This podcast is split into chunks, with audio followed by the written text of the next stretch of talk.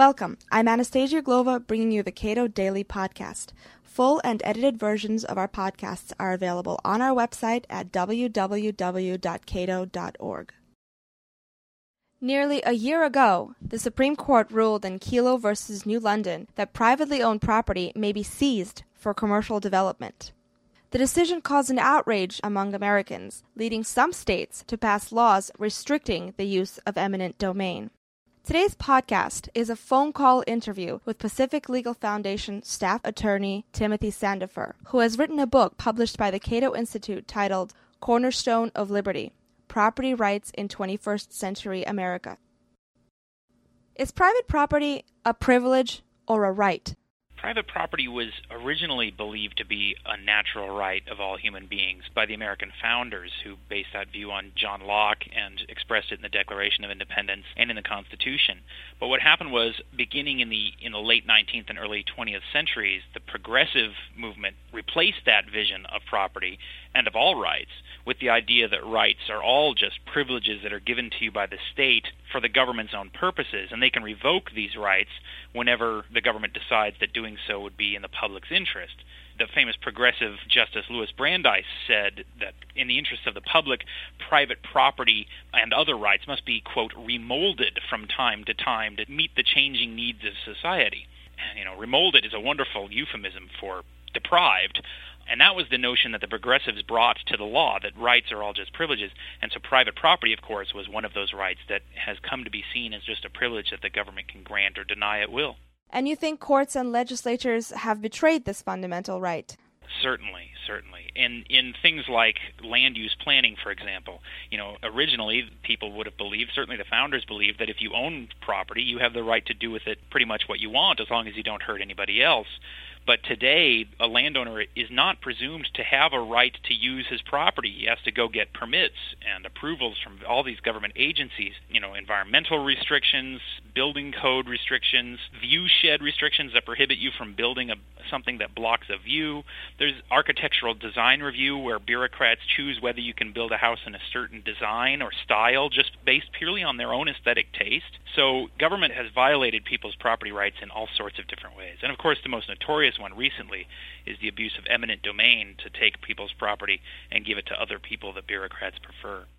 Now, you've written a book about this. What have you discovered in the process of researching this book? Oh, it's remarkable, the number of ways and the different styles of government interference in private property rights. It's not just things like eminent domain abuse or land use restrictions that are oppressive and take away the value of people's property without paying them compensation for it, but things like uh, like asset forfeiture laws in criminal law, in the context of the drug war particularly, where government can seize private property that is suspected of being involved in a crime, even without bringing the alleged perpetrator of the crime to trial, because the lawsuit is considered to be against the property and not against the owner. So the owner, the police think that he's committed some sort of drug-related offense. They don't even have to try him, let alone convict him, before they use the power of asset forfeiture laws to take away his car or his, his home, his airplane in one case.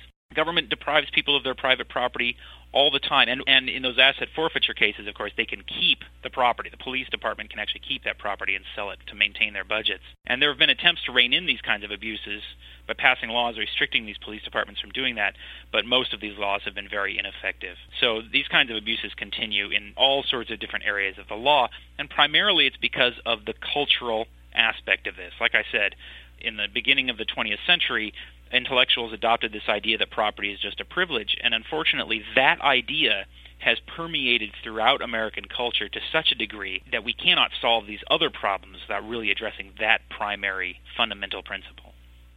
Legislators face strong pressure to create jobs, and the use of eminent domain allows them to do just that.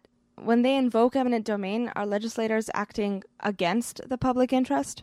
Yes, they certainly are. There's really only one thing that is in the genuine public interest, and that is the protection of everybody's individual rights. Everything else is not in the general public interest. It's in the interest of some people at the expense of others. In Kelo, it was in the interest of the Pfizer Corporation and the Developer Corporation and, and the city bureaucrats, but it was at the expense of Suzette Kelo and the Dery family and other neighbors.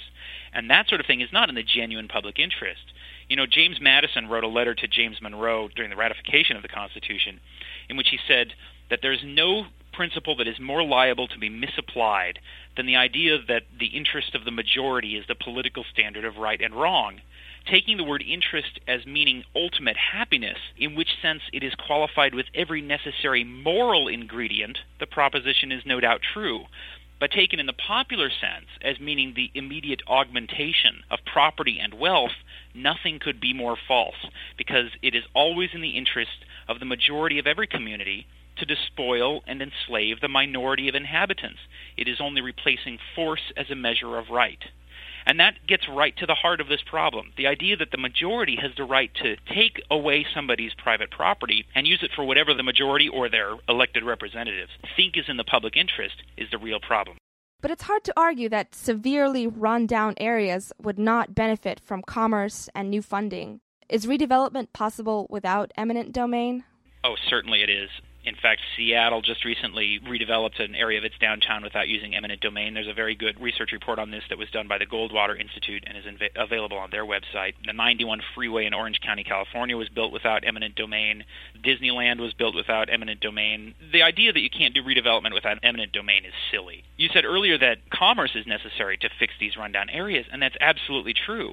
And that's the thing that needs to be done to fix these rundown areas, is to lower the tax burden, decrease the regulatory obstacles to, to entrepreneurialism, and make it easier to start and run businesses in these areas, and increase the protection of private property rights. These bureaucrats don't realize or don't seem to recognize that protecting private property rights is absolutely essential to a functioning and successful economy. And their solution to a run-down economy is to violate property rights through eminent domain. They pass these statutes that declare this area blighted, which means that they can come in and condemn that property at any time. Well, who's going to invest in that area now? If you invest in it and open up a shop, it could be stolen from you by the government. For example, Ahmad Mezdak's cigar store in San Diego, where he went into this area and he built up this wonderful, fancy cigar store, and the city came along and took it away and tore it down, and it's a parking lot now, and they're going to build a hotel there. If the government would stop declaring areas on the target list for eminent domain, I think you'd see a lot more redevelopment in these areas by private industry. But the bureaucrats simply assume private industry won't do the job and that they have to get in there and make the city nice. And that's really not their role. And without attacking that principle, without attacking the cultural assumption that government is the engine of economic progress, you cannot address the problem and stop the government from abusing our private property rights. This has been Cato Daily Podcast. Thank you for listening.